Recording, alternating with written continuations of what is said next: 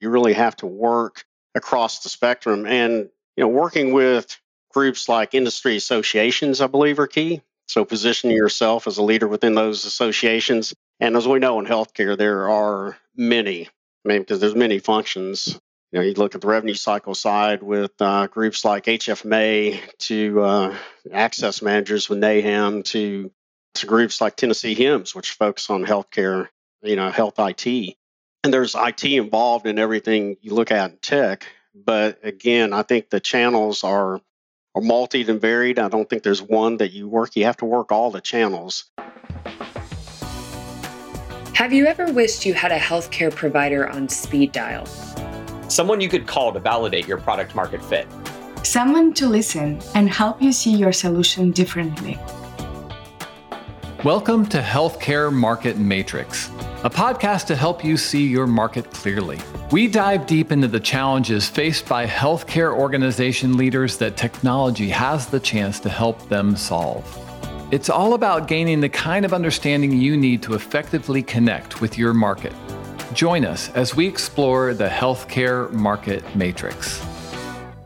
Well, welcome to Healthcare Market Matrix. I'm your host, John Farkas, and today we have the privilege of sitting down with Tom Mitchell. Tom is a seasoned healthcare, dare we say, grizzled uh, healthcare industry expert with over 30 years uh, in and around the healthcare universe and he has a lot of backdrop in leading strategy, uh, marketing operations for some high growth healthcare and technology firms globally. And he brings a wealth of knowledge and insights to our discussion today. He's also a longtime board member of the Tennessee uh, Tennessee HIMSS, and for those of you who may not know, Tennessee is certainly one of the most vital uh, national chapters of the of the HIMSS organization. So we uh, we like to brag about that. And he's also the founder of uh, Stratapoint Advisory, and they're dedicated to helping drive high value go to market strategy for organizations through their research, uh, strategic planning, and execution. So, Tom, welcome to Healthcare Market Matrix. Thank you. Truly an honor to be here. Well, to start off, I'd love for you to give us a little bit of a backdrop of your journey. I mean, uh, tell us tell us how you got where you are. What were some of the stops on the road? I know you've got a few, uh, certainly a few interesting chapters. Yeah, definitely. So uh, in mid '90s, started kind of my my healthcare journey uh, with research. Actually, um, and research content and pushing that out. If you remember the days of CD-ROMs when you'd go into a library uh, and uh, put in a CD-ROM and it would tell you, hey, go find this article in this serial publication if you're doing some research. Uh, so started out working in that industry. Uh, we focus on biomedical, and we pushed that, believe it or not, to the internet and got away from those CD-ROMs. Um, so that was uh, really pushing content to the internet from a very tangible type of product and uh, making that content accessible. And that was a global organization, and that was fun.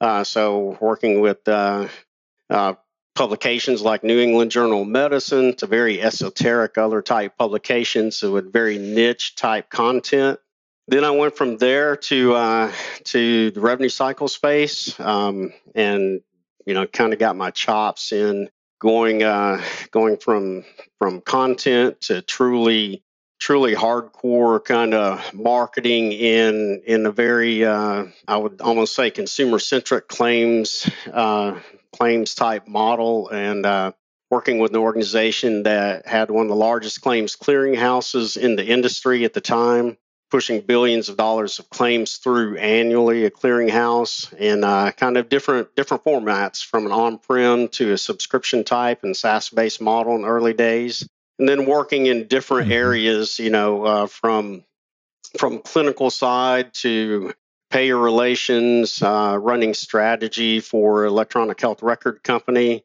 and then uh, with my own firm, working across radiology perspectives, uh, um, anesthesiology firms, uh, provider organizations. Uh, so, uh, yeah, grizzled, I think, is the right word to use when you talk about 30 years um, across the healthcare spectrum. Probably been in hundreds of hospitals and every payer organization in the United States over the years to physician practices, radiology clinics in almost every state you can can think of. So it's been a been a fun journey, I will tell you. Uh, a lot of great relationships, and I think that's a big key key part of it is the relationship factor that you gain in this industry. And uh, when you talk about healthcare and uh, relationships I've had for over 30 years, and I'm proud to uh, to still call friends uh, and colleagues um, from those relationships and and and and working with with uh, people like you, John. So well, way to way to put the warm fuzzy at the end of that one. Thanks. um, hey, I am. Uh, I, am curious because you coming from the marketing kind of angle because that's a little different from a lot of our guests here.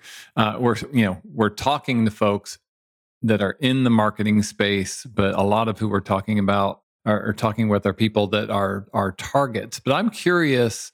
Um, can you share with us your experiences in your your role specifically around you know what have you encountered from um, you know some of your reporting structures?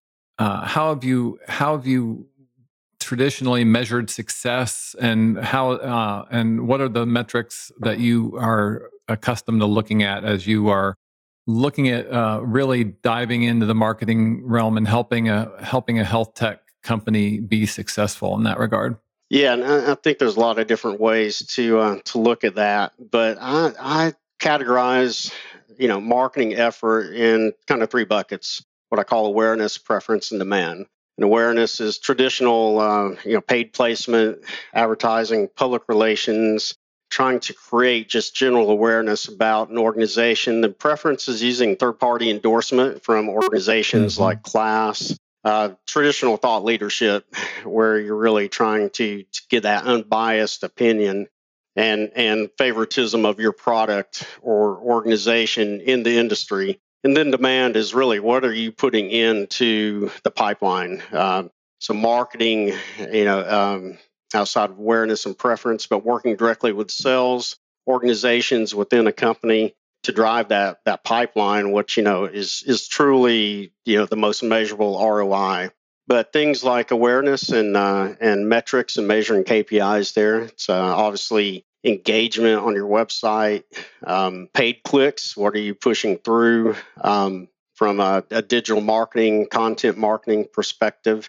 what are number of views, impressions you're getting from a social media perspective and strategy, um, to how are you engaging on the PR front. That's kind of old fashioned. I mean, PR has changed dramatically. That's one area that's really changed over the years with the advent of truly kind of digital and and and the growth of social media.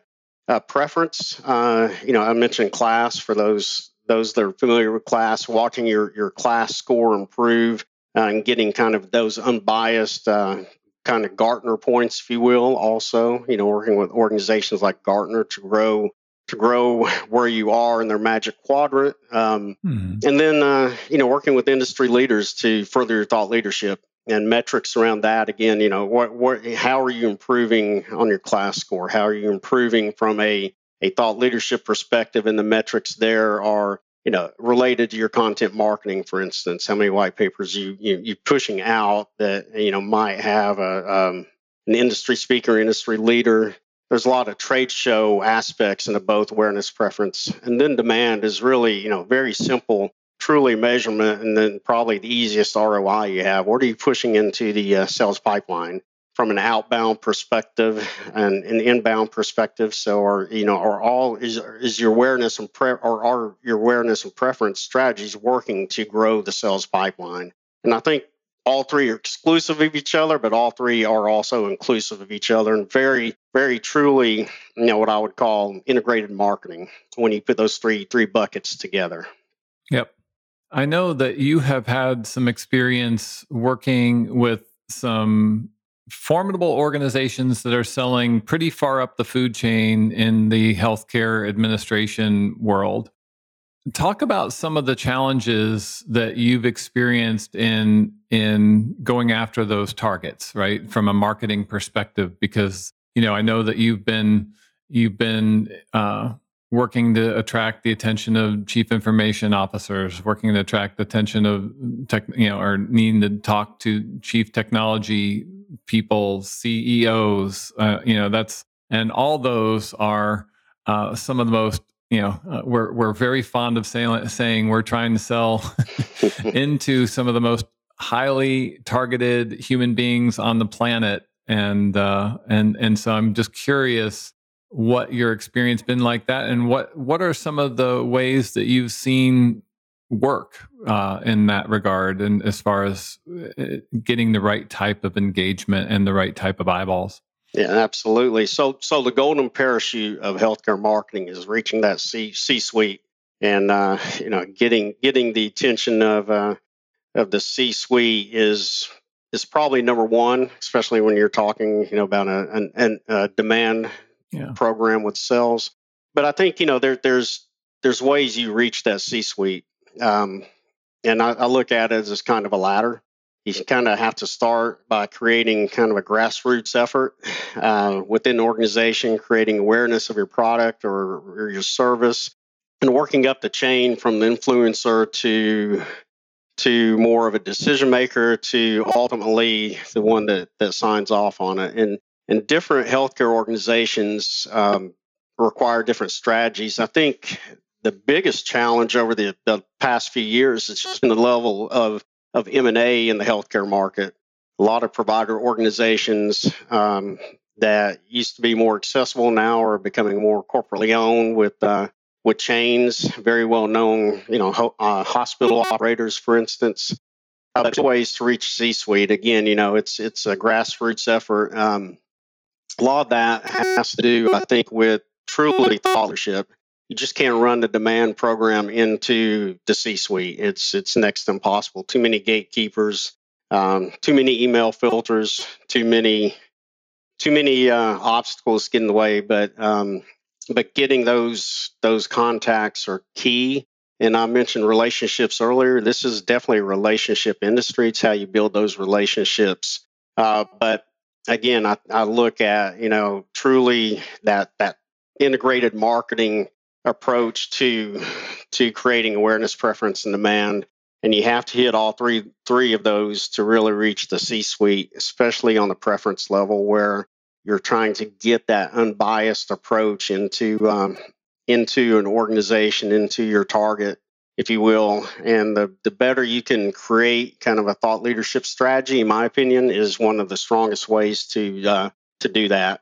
But again, you have to have all the fundamental elements in place. To start getting the attention of a C-suite. You have to have a very effective website. You have to have a very effective content marketing approach, and be seen as a leader in what whatever you're trying to deliver. Yeah, I think that um, I'm I'm really glad to hear you say that, Tom. I think that it is, first of all, often lost on a number of people to to uh, uh, the importance of building ground support right? Because we're looking at typically we're looking at broad ecosystem solutions. We're talking about long sales cycles that have a lot of influencers in them. And if you're going after it, it is almost always a, a, a, proper and a good tactic to build the kind of support on the ground that helps trickle things up to those those decision makers and it is not a light investment you know if you're if you're uh, wanting to push a marketing effort and expecting in 6 months to sell something substantial into a health system that's not an easy expectation to fulfill because uh, that first of all the you know from first hearing to decision you might be six months or 18 months away. But, um, but to, when, to invest in creating the kind of brand awareness, the kind and injecting the kind of thought leadership that actually will move the needle, it often requires a pretty substantial investment going after a whole ecosystem of people um, that are going to contribute eh, to their voice into why do we why should we ex, uh, explore this solution and i think that that's a, a, that's an important thing that can to just underscore. Uh, i see a lot of impatience um, in this realm, uh, and a, a lot of uh, unrealistic expectations from everywhere, from uh, company leadership to the board members, where there's there's just this un- gross underestimation of what it takes to build the kind of awareness it takes to win favor, and much of that comes through really substantial time, you know, time intensive thought leadership, like you said, because it if if you want to turn somebody's head, it's not going to be with an ad. Right. It's going to be with a meaningful assertion that helps them to a better place. And you know, and and we talk about this all the time. I mean, what what our objective is is to create some sort of resource that is of a caliber and and and substantial enough that that when it finds a CIO of, of the right organization, that they look at it and go, okay, these guys, you know, they've they've just enhanced my perspective. I'm going to share this with these three of my peers that I respect. And I know that when I do that, they're going to respect me more because I've just given them something. That's the objective to me, you know, is to try and create that caliber of of assertion, which doesn't happen in a in a pithy product focused blog post. Absolutely. You, you have to love it when a CEO when you when you launch a campaign and and two days later a CEO comes in, like, where's my leads? that happened to you before? Oh yeah, once or twice. because um, it is an investment. I mean, you, you mentioned it. It is an investment, and it's not just dropping an email or direct direct mail piece. It's it's it's creating a strategy that does reach kind of the influencer, you know, and, and and it's really about value. What what are you showing the you know the influencer to make them look good? I think one way, you know, is uh, is think about that. What what value are you providing, and do you have a value proposition that is going to to help that influencer eh, share your content up the food chain to make them, you know, to to make it worth the, the while and the time to have their bosses and their their executives read yep. uh, you know more than a blog post like you said. And again it's it's it's repetition also. You just can't do it once and be done with and expect results. Um, most of our you know most of our contents are very i'm sorry most of our contacts are very savvy they, they've been in the industry a long time. They know you know what's real what's attainable and what's achievable. And um, if you're putting something out that's truly pie in the sky and beyond you know that that level you're not going to get the results at all you want. So tom talk about um, what are some of the channels that you've seen be successful for getting that out? I mean you, you mentioned KLAS which obviously is one of several um, validators that exist out there and you know there's all sorts of uh, controversy about how I say controversy, maybe that's overstated, but maybe suspicion's a fair word about how objective those elements can be. But but you know there there is only so many um, so many channels like that, and that's certainly one of them. But talk about what you've seen be effective for ways to get out the kind of thought leadership and and and uh, validated assertions that end up being meaningful? Yeah, there's the, the strategies or strategies I've used are multiple channels. There's not just one one magic yep. channel to work. No no no silver bullet. You really have to work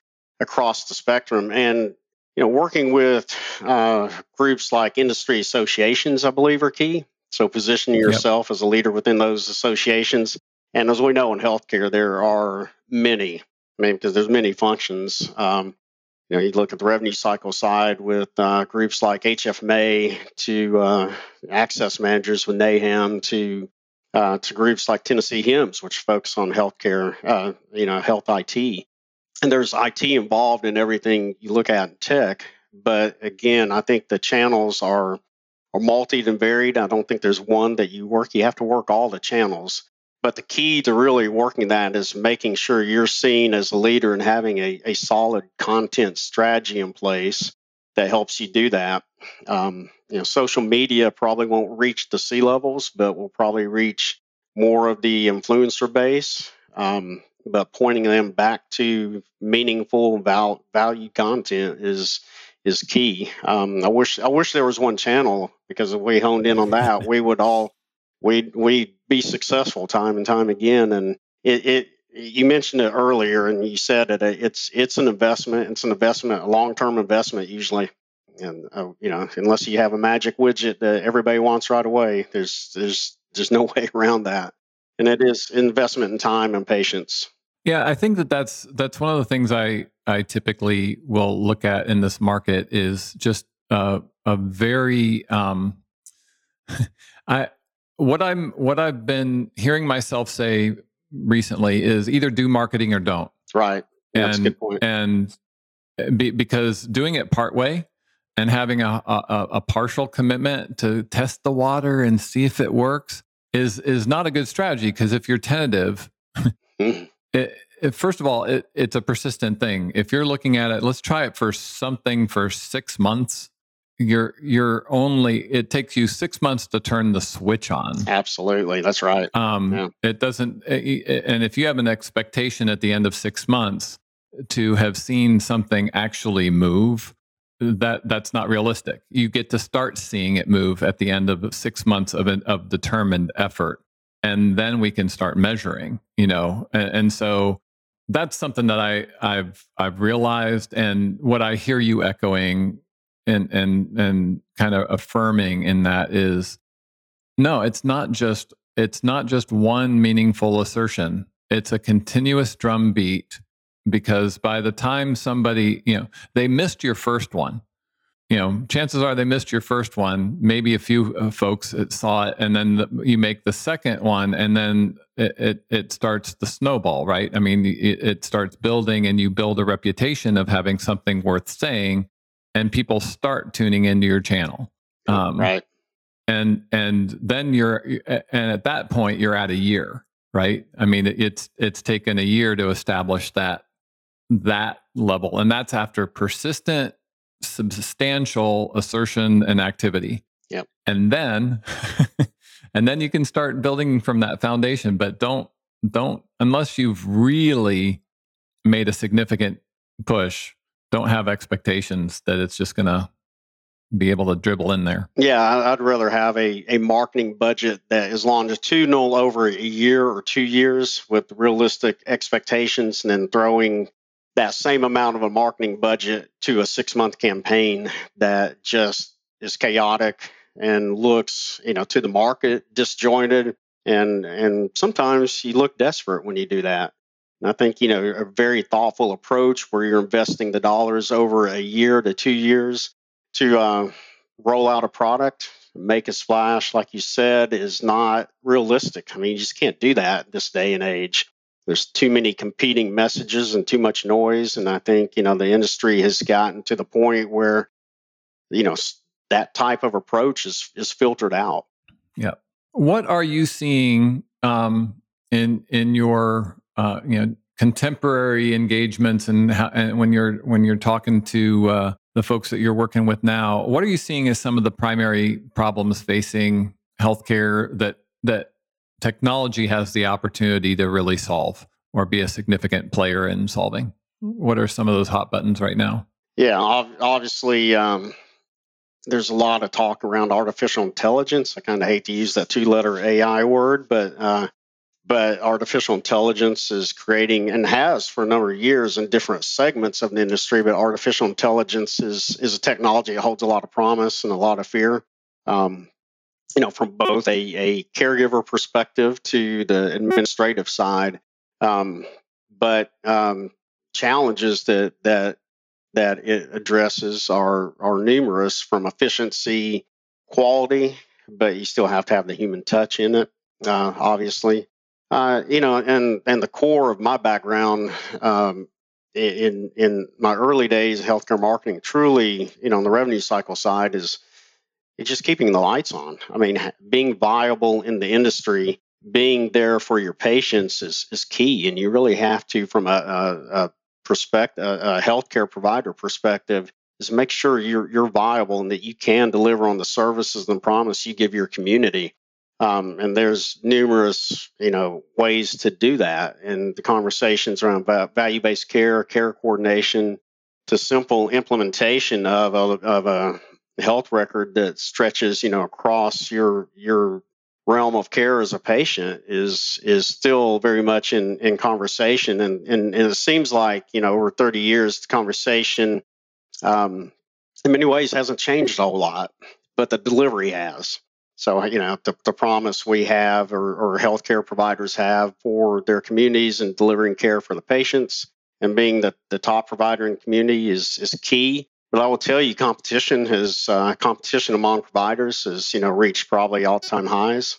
And so, hey, differentiate yourself. And if you're a vendor that provides services into a provider organization, how can you help them be more competitive? How can you help them keep the lights on and you know have a return on their investment as much as ROI has probably been downplayed more over the last few years than previous previous years, but how can you provide a return to them that makes it meaningful and help them achieve their their goal of truly caring for their populations. That's that's kind of a long-winded answer, but uh, there's so many facets to it. It's it's really really unbelievable, and every every healthcare provider and organization has their own different different goals, but they all want to be there for the long term. And that's really yep. really key.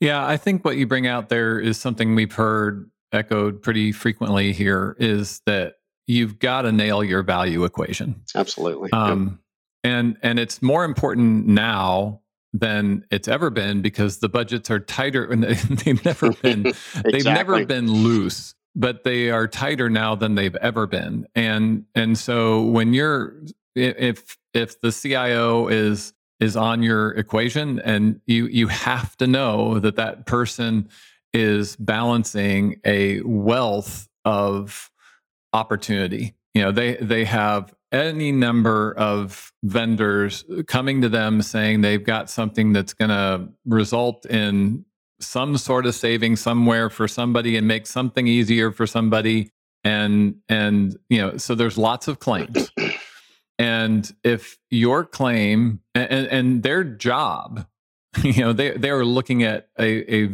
a broad spectrum of opportunity with a narrow budget. And what they have to find a way to do is deploy those funds for the maximum good. And so if if you're asking for a chunk of their a share of their wallet, you've got to have that value equation dialed in really strong and have that something that you're ready to fly forward as a, an opportunity for their organization. And if you don't, it's going to be really hard to win in this uh, you know if it's fuzzy if it's if if they if you don't have good validation and other people that are saying this has been truly valuable here's our numbers uh, that's going to be a hard thing to do. Yeah I, I think every vendor is trying to do the same thing and that is to get that mind share of the cio from a health tech perspective and and show how you're different. But there's you know there's only so much mind share you can get from any at any given time and your priority may not be his or her priority at that time also.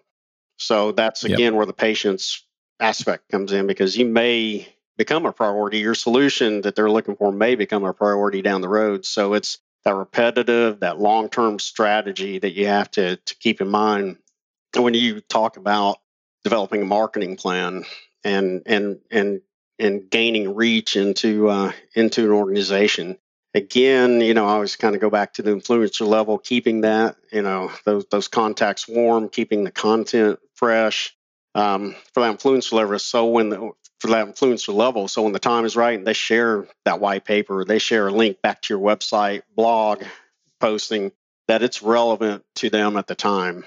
It's like, oh yeah, we're trying to address this problem. I remember seeing that somewhere, and they search, find it, and find your website, and point their boss to the blog that that got their attention. So, Tom, I'm curious. I know that you have been the the top marketing leader for a number of companies in this space. I am curious how you look at your relationship with the CEO in in that realm and and how you've navigated that in the past. I know I've heard lots of different stories from lots of different people about the nature of that relationship and the importance of it.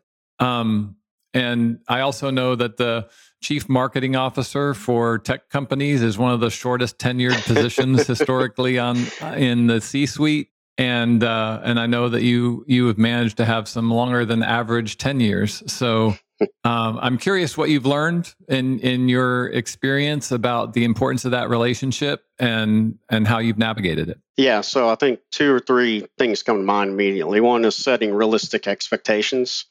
Uh, so making which we've talked a lot about in this context. absolutely. Again, when you launch a campaign, don't you know don't set the expectation that oh we're going to have you know six leads in a week um, that are going to going to fill a pipeline or 30 leads in a week, but set the expectation that, hey, this is long term program, this long term strategy, our investment will pay off. Um, become an ally.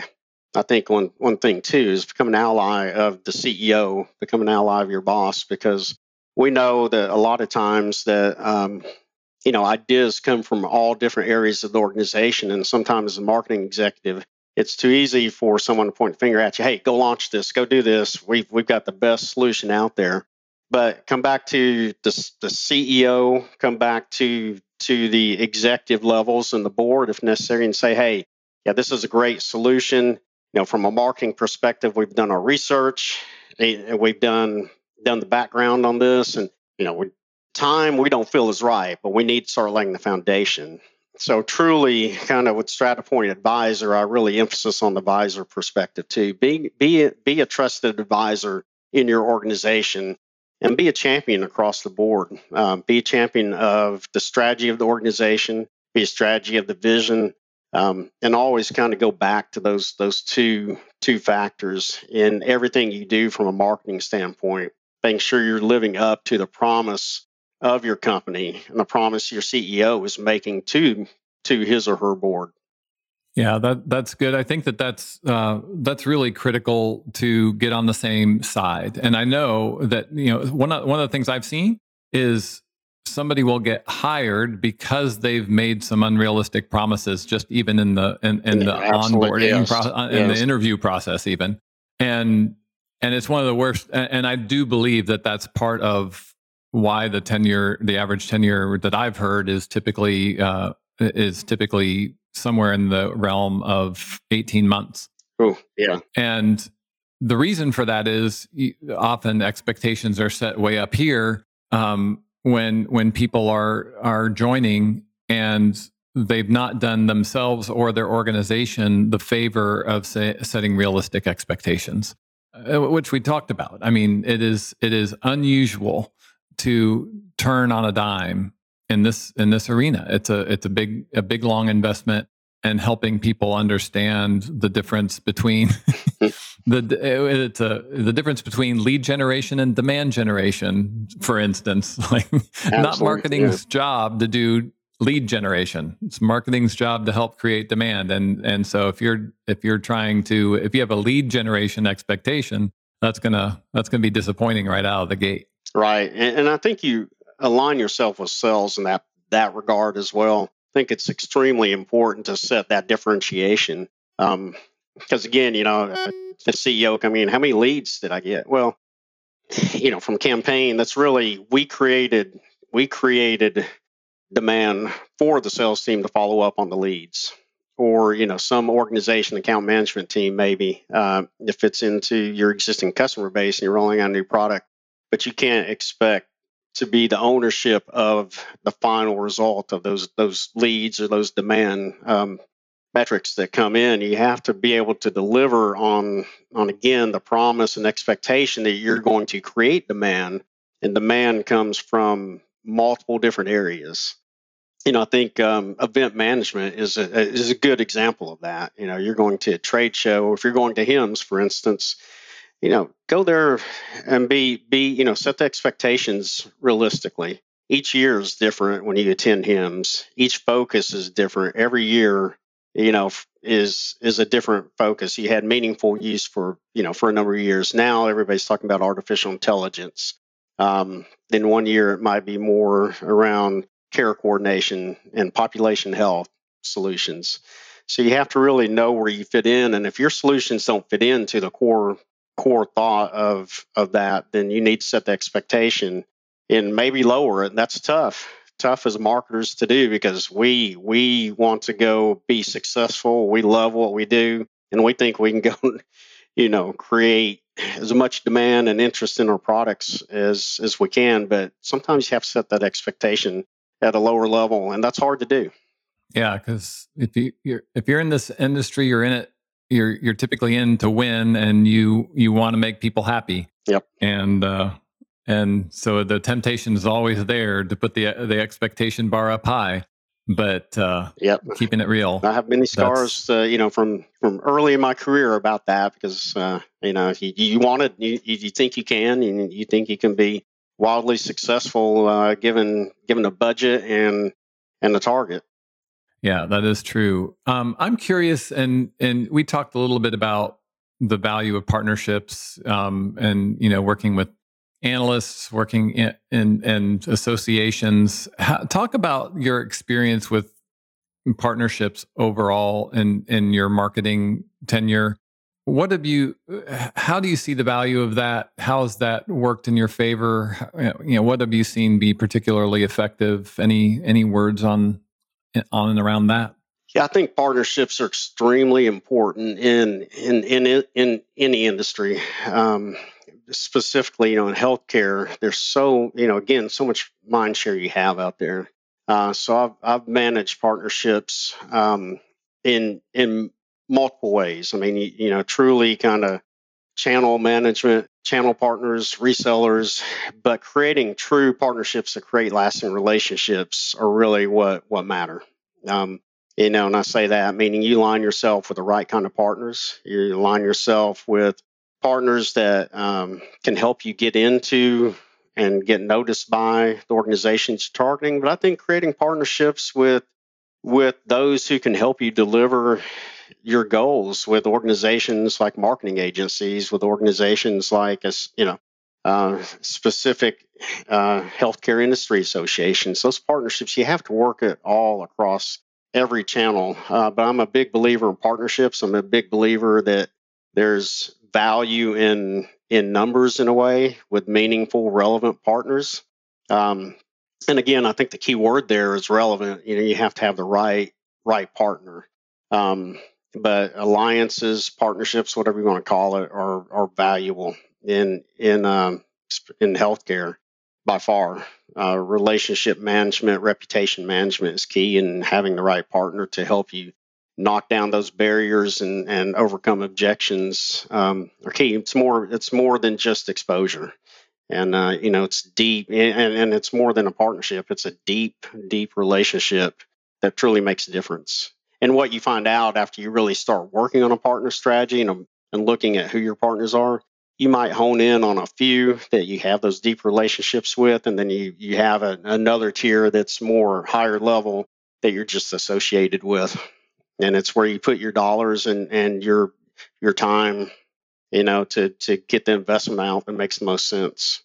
Absolutely. That's a great word. That is a great word. It is and i think it's i think that that level of collaboration is something i see um being a little less common in a lot of the with with some of the younger organizations. I, I, think it's and I think that it is reforming. I think there is a different way that people are engaging. Um, you know, a lot's changed in in the in the last bit, but I think that that our you know the the the digital virtual world we live in tends to be a little bit isolating, and I think that uh, that that has done something to diminish the the perceived value of those relationships and it's how the world still works you know? And i think that figuring out how to uh, how to form and optimize for that. I think it's a big part of marketing's job as you look at the outward focus. And uh, and i think that that does lead me to another uh, question.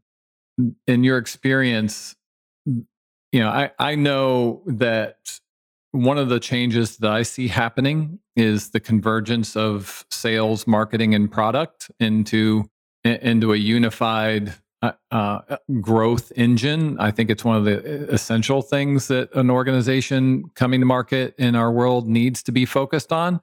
And I'm curious your experience there because I know you've worked in a variety of them, and I'm sure you've seen them as very isolated uh, silos, and you've seen more integrated functions. I'm I'm curious to hear your perspective on how to bring those together and what you've seen be successful.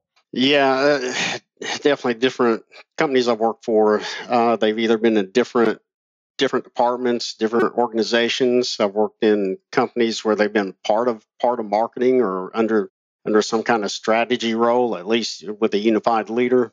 Uh, you really have to across the organization, and it goes back to kind of that advisor role within an organization if you're a, a marketing professional, and that is you know bringing together those different silos there's nothing worse than being a, a marketer not getting the, the information you need or understanding what the strategy is that is trying to happen across and to be deployed across an organization.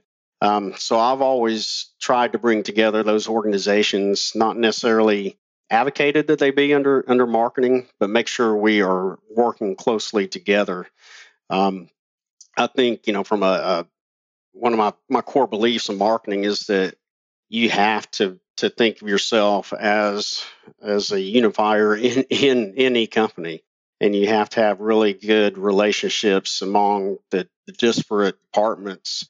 And i think that's one thing that's that i've been successful with and has helped contribute to my success is working across the organization for product marketing or product management uh, if it sits outside of traditional marketing it's working together. I mean, you have to understand the roadmap. You have to to understand what the product does and its its basic entirety. Um, you know what's being demoed, what's being talked about, and really what the value is.